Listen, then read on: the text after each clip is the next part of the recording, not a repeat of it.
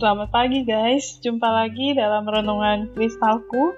Kita mengucap syukur untuk pemeliharaan Tuhan, kita boleh memasuki bulan November dan kita akan bersama-sama belajar dengan tema tentang respect, menghormati, menghargai, dan dihargai, dihormati. Mari sebelum kita bersama-sama belajar firman Tuhan, kita berdoa. Terima kasih Bapa di dalam surga, karena kemurahan-Mu. Kami boleh ada di hari ini dan Tuhan sudah tuntun kami memasuki bulan November. Kami bersyukur Tuhan di tengah-tengah segala pergumulan, tangan Tuhan selalu menopang kami. Pagi hari ini kami bersama-sama datang rindu untuk mendengarkan firman Tuhan. Kuasai setiap kami dan pimpinlah kami ke dalam kebenaran-Mu. Demi nama Tuhan Yesus kami sudah berdoa. Amin. Pembacaan firman Tuhan pada hari ini dari Injil Matius pasalnya yang ke-7 ayatnya yang ke-12 hingga ayatnya yang ke-14. Demikian firman Tuhan, segala sesuatu yang kamu kehendaki supaya orang perbuat kepadamu, perbuatlah demikian juga kepada mereka.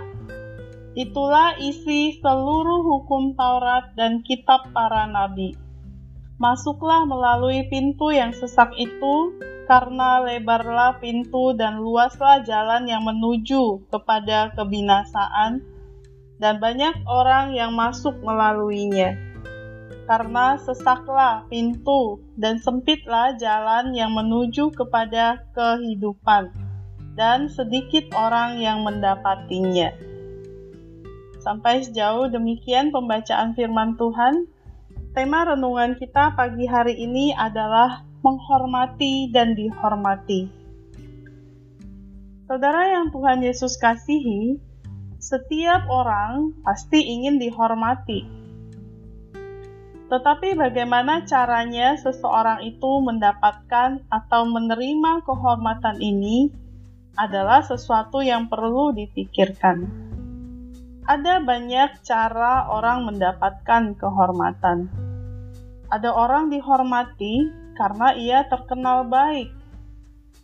Ada yang karena ia berjasa besar ada juga yang mendapat kehormatan karena terkenal kaya di masyarakat.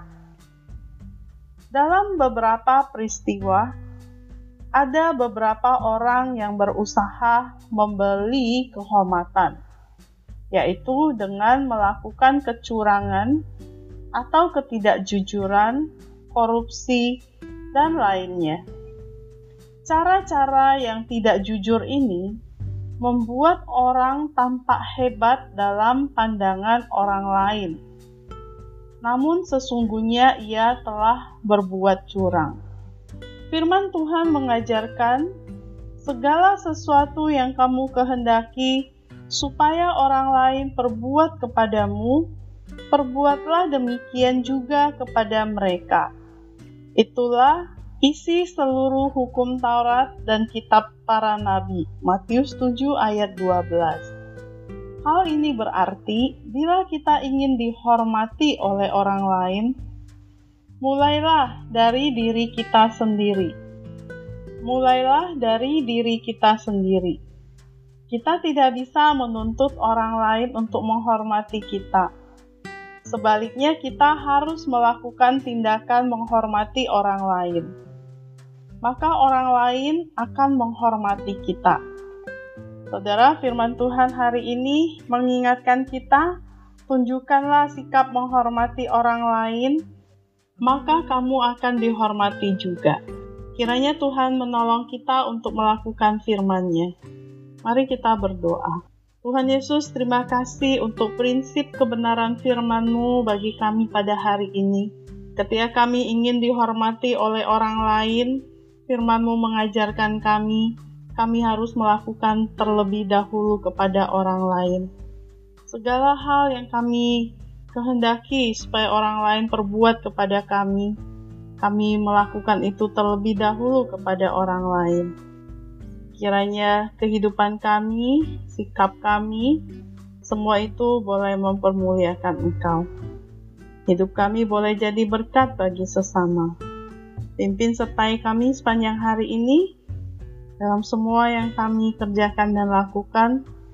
Kami berdoa, di dalamnya kami sungguh menyenangkan hatimu. Demi nama Tuhan Yesus kami sudah berdoa. Amin.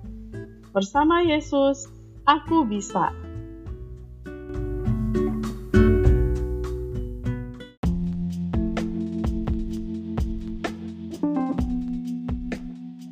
Selamat pagi saudara yang Tuhan Yesus kasihi.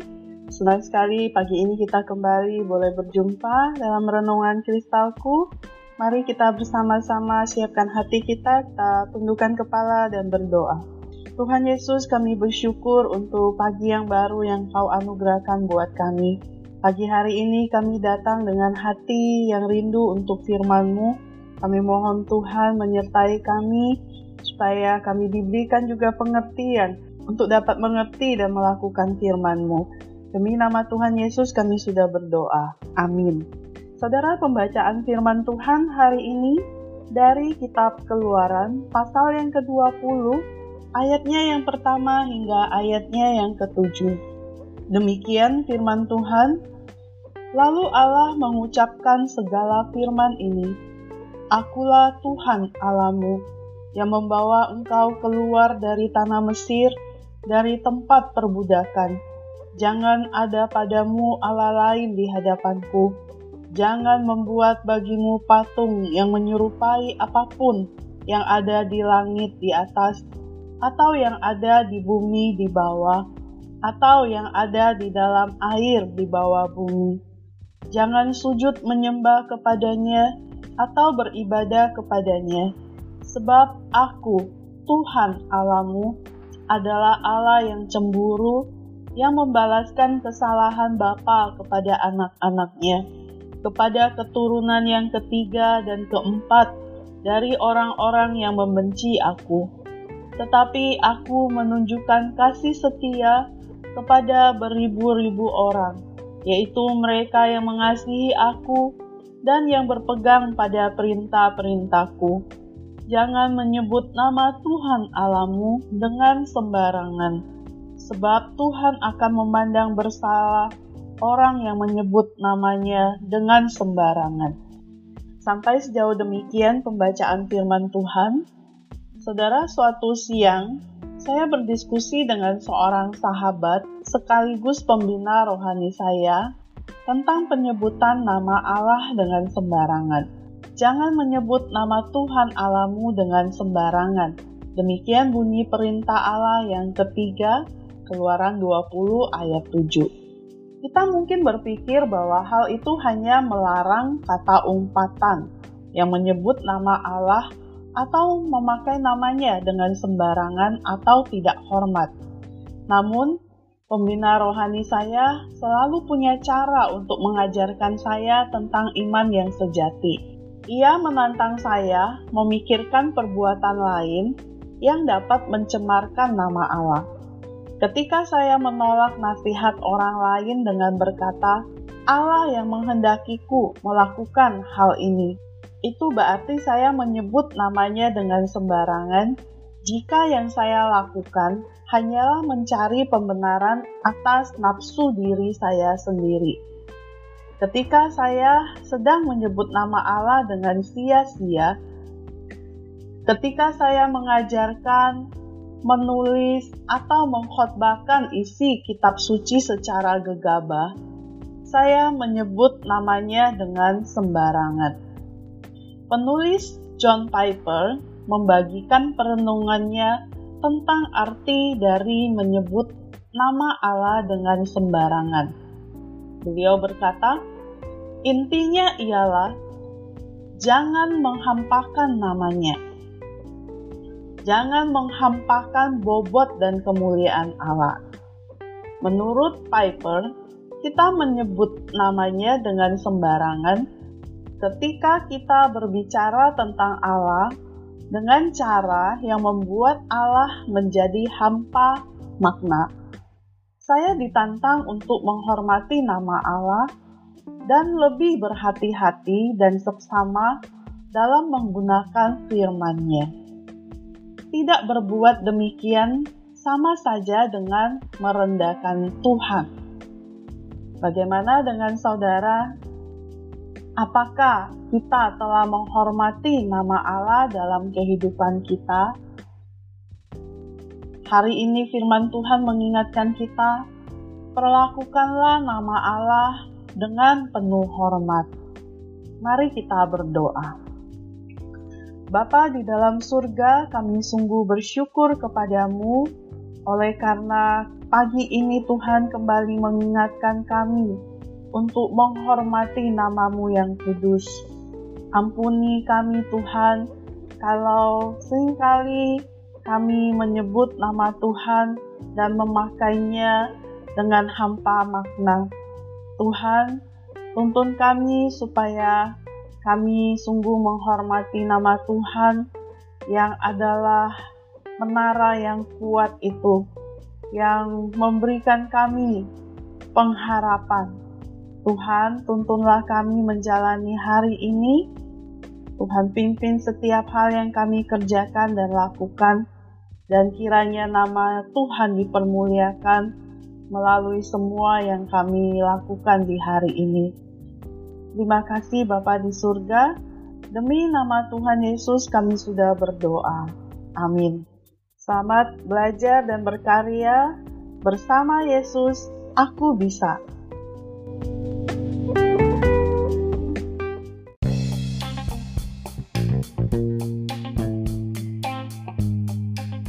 Shalom, selamat pagi saudara yang Tuhan Yesus kasihi. Salam jumpa kembali dalam renungan kristalku Mari kita tundukkan kepala kita berdoa sebelum kita membaca dan merenungkan firman Tuhan pagi hari ini. Terima kasih Bapa di dalam surga untuk anugerahmu di pagi hari ini kami kembali bersama-sama boleh datang kepadamu ya Tuhan. Terima kasih untuk kekuatan yang baru yang Tuhan berikan bagi kami ya Tuhan. Dan kami percaya bahwa sepanjang hari ini Tuhan telah menyiapkan rahmat yang baru untuk kami nikmati bersama dengan Tuhan. Kami serahkan waktu kami akan merenungkan firman-Mu, tuntun dan bimbing kami. Demi nama Tuhan Yesus kami sudah berdoa. Amin. Saudara yang Tuhan Yesus kasihi, pembacaan firman Tuhan pagi ini dari kitab 1 Samuel pasal 24, ayatnya yang pertama hingga ayatnya yang ke-10. Demikian firman Tuhan. Daud pergi dari sana, lalu tinggal di kubu-kubu gunung di Engedi. Ketika Saul pulang sesudah memburu orang Filistin itu, diberitahukanlah kepadanya demikian, Ketahuilah, Daud ada di padang gurun Engedi. Kemudian Saul mengambil 3.000 orang yang terpilih dari seluruh orang Israel, lalu pergi mencari Daud dan orang-orangnya di gunung batu kambing hutan. Ia sampai ke kandang-kandang domba di tepi jalan. Di sana ada gua dan Saul masuk ke dalamnya untuk membuang hajat. Tetapi Daud dan orang-orangnya duduk di bagian belakang gua itu. Lalu berkatalah orang-orangnya kepada Daud, telah tiba hari yang dikatakan Tuhan kepadamu, sesungguhnya aku menyerahkan musuhmu ke dalam tanganmu. Maka perbuatlah kepadanya apa yang kau pandang baik. Maka Daud bangun, lalu memotong punca jubah Saul dengan diam-diam. Kemudian berdebar-debarlah hati Daud, karena ia telah memotong punca Saul. Lalu berkatalah ia kepada orang-orangnya, dijauhkan Tuhanlah kiranya daripadaku untuk melakukan hal yang demikian kepada Tuanku, kepada orang yang diurapi Tuhan, yakni menjama dia, sebab dialah yang diurapi Tuhan. Dan Daud mencegah orang-orangnya dengan perkataan itu. Ia tidak mengizinkan mereka bangkit menyerang Saul. Sementara itu, Saul telah bangun meninggalkan gua itu hendak melanjutkan perjalanannya. Kemudian bangunlah Daud. Ia keluar dari dalam gua itu dan berseru kepada Saul dari belakang katanya, Tuanku Raja. Saul menoleh ke belakang, lalu Daud berlutut dengan mukanya ke tanah dan sujud menyembah. Lalu berkatalah Daud kepada Saul, Mengapa engkau mendengarkan perkataan orang-orang yang mengatakan, Sesungguhnya Daud mengikhtiarkan celakamu? Sampai sejauh demikian pembacaan firman Tuhan. Saudara, dalam 1 Samuel 24 ayat pertama hingga 10, di sana mengisahkan tentang Daud yang hidup sebagai seorang pelarian yang bersembunyi di goa-goa di padang gurun Engedi. Ketika mendengar Daud ada di sana, Saul mengutus 3.000 orang untuk mencari Daud dalam goa-goa tersebut.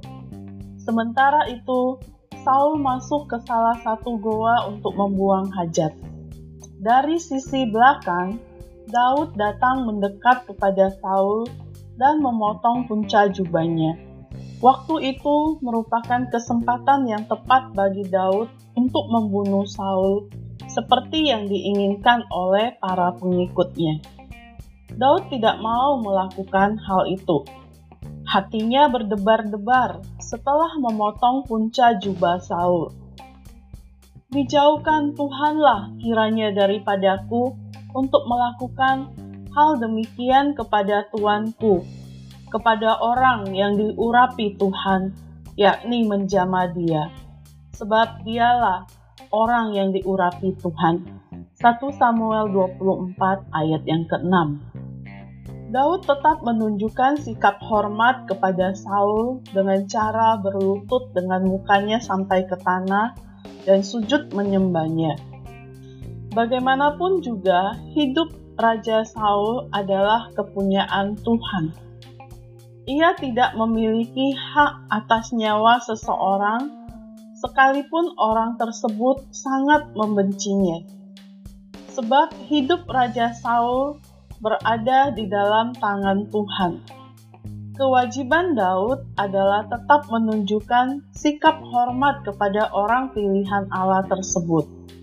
Rasa hormat dan takut kepada Tuhan juga ditunjukkan Daud kepada Saul tetapi juga teladan kepada orang-orangnya untuk tidak menyerang Saul. Sebagai pemimpin, ia menunjukkan sikap yang hormat kepada orang yang diberi kekuasaan dan yang berbuat jahat kepadanya. Bagaimana dengan kita? Apakah kita tetap menunjukkan hormat kita kepada orang-orang yang Tuhan tempatkan di sekitar kita? Apakah rasa takut kita kepada Allah dapat kita wujudkan dalam sikap yang menghormati orang lain? Ingatlah, orang terhormat dituntun Tuhan untuk tetap bersikap terhormat. Kiranya Tuhan menolong kita untuk memiliki sikap yang demikian. Mari kita berdoa. Bapa yang di dalam surga, kami bersyukur Tuhan pagi hari ini kembali sama-sama kami diingatkan untuk kami sebagai anak-anak Tuhan boleh menunjukkan sikap hormat kepada orang yang diberi kekuasaan, bahkan mereka yang berbuat jahat sekalipun ya Tuhan, kami menyerahkan segala hal itu ke dalam tangan-Mu. Kami tahu bahwa segala pembalasan adalah dari Tuhan, dan kami tetap menghormati orang-orang pilihan Tuhan. Kami berdoa kiranya Tuhan menolong kami untuk dapat menyatakan kasih kami kepada sesama, terutama kepada orang-orang yang Tuhan pilih sebagai pemimpin atas kami.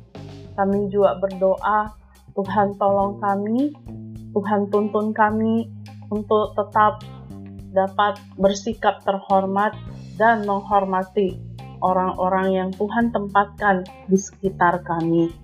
Terima kasih Bapa di dalam surga. Kami serahkan sepanjang hari ini. Tuhan sertailah kami. dalam semua yang kami kerjakan dan lakukan. Kiranya Tuhan memberikan kami hikmat, kekuatan, dan kemampuan untuk dapat melakukan yang terbaik dengan maksimal untuk setiap hal yang Tuhan percayakan bagi kami. Kiranya Engkau dipermuliakan ya Tuhan melalui apa yang kami kerjakan dan lakukan melalui kehidupan kami. Demi nama Tuhan Yesus kami sudah berdoa. Amin. Bersama Yesus, aku bisa.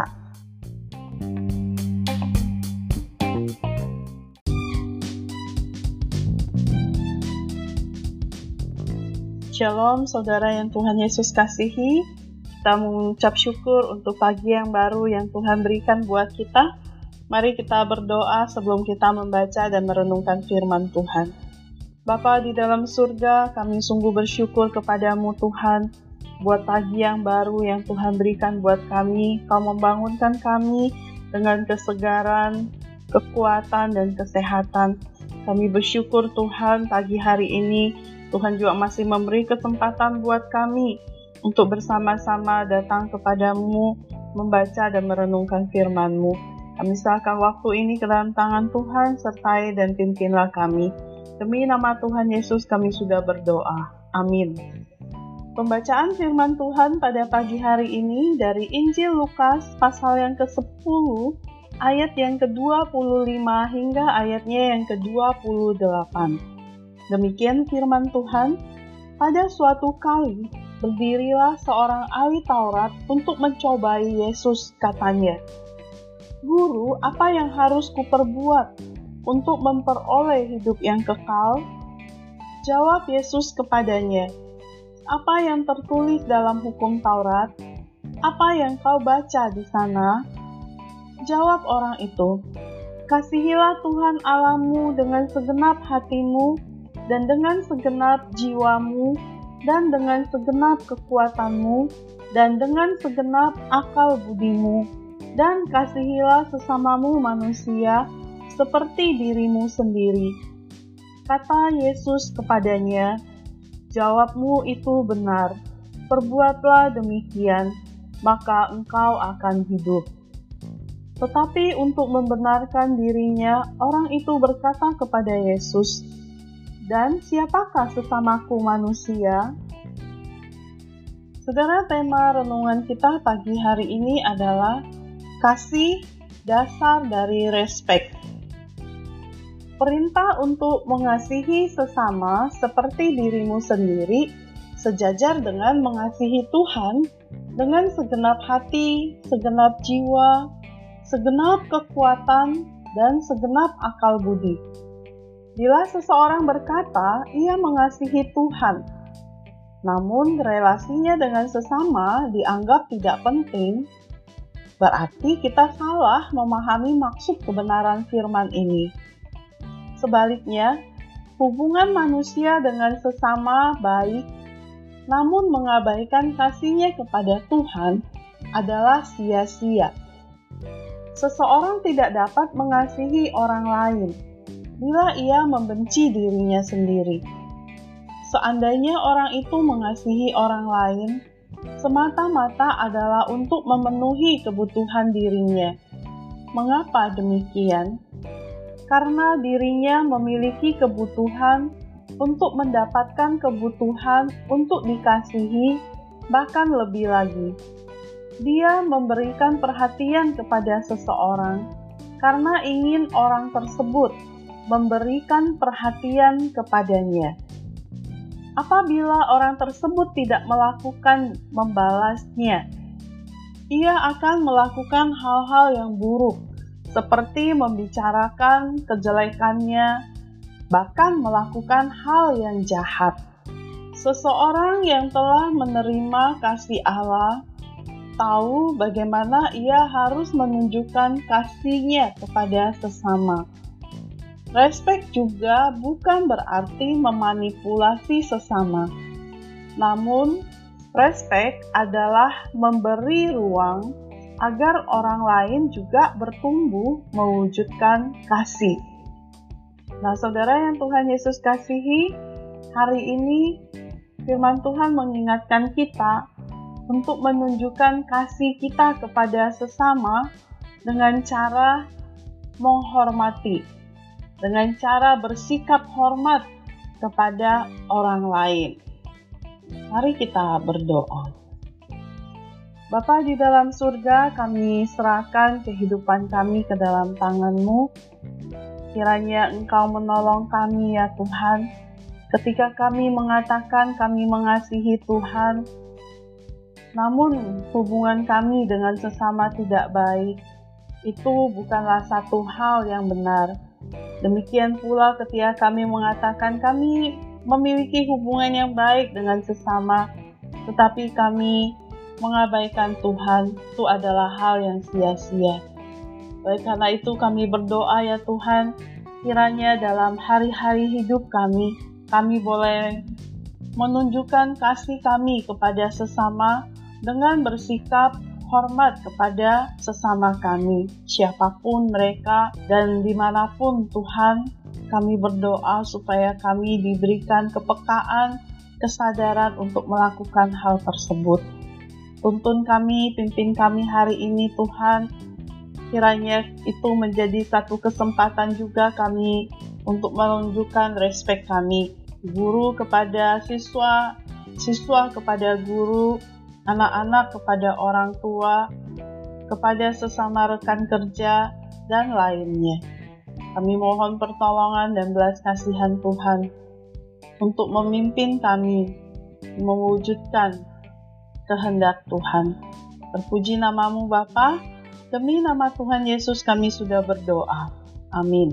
Selamat berkarya bersama Yesus, aku bisa.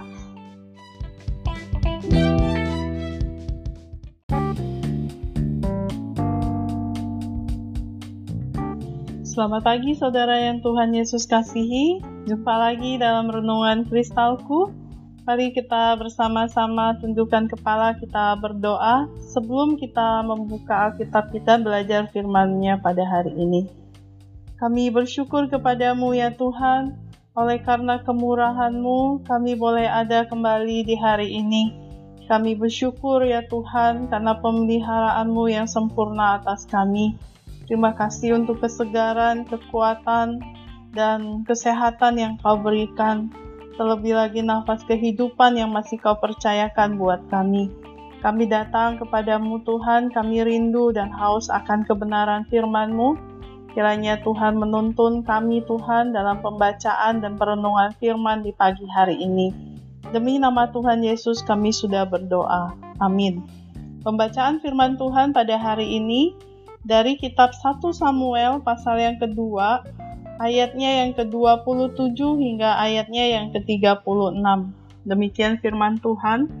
Seorang abdi Allah datang kepada Eli dan berkata kepadanya, Beginilah firman Tuhan, bukankah dengan nyata aku menyatakan diriku kepada nenek moyangmu ketika mereka masih di Mesir dan takluk kepada Firaun, dan takluk kepada keturunan Firaun, dan aku telah memilih dari segala suku Israel menjadi imam bagiku, supaya ia mempersembahkan korban di atas mesbahku, membakar ukupan, dan memakai baju efod di hadapanku. Kepada kaummu telah kuserahkan segala korban api-apian orang Israel.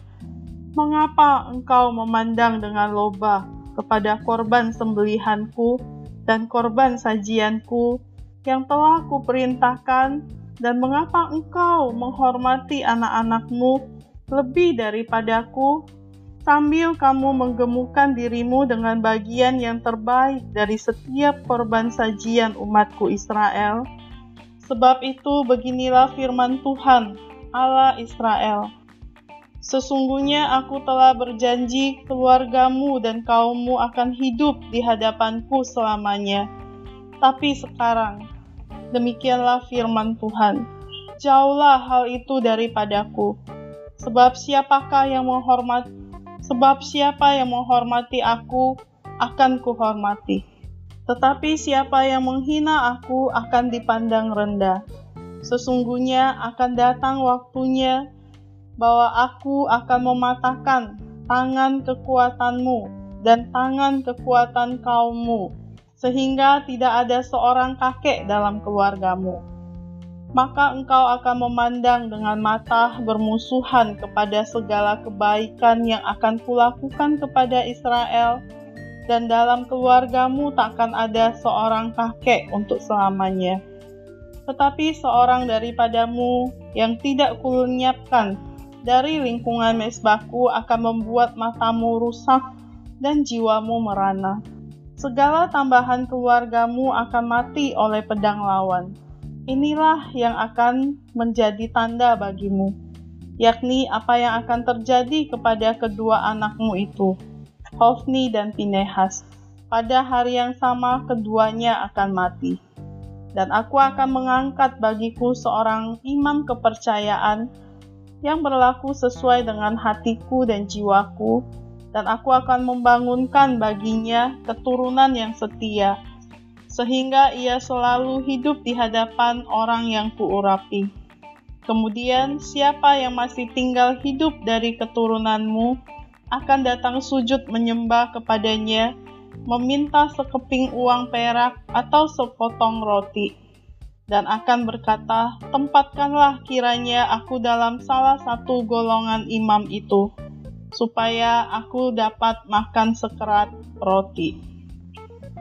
Saudara yang Tuhan Yesus kasihi, kadang kita merasa sulit untuk menghormati seseorang yang tidak terlihat oleh mata kita murid berani memaki guru ketika guru itu tidak ada di depannya.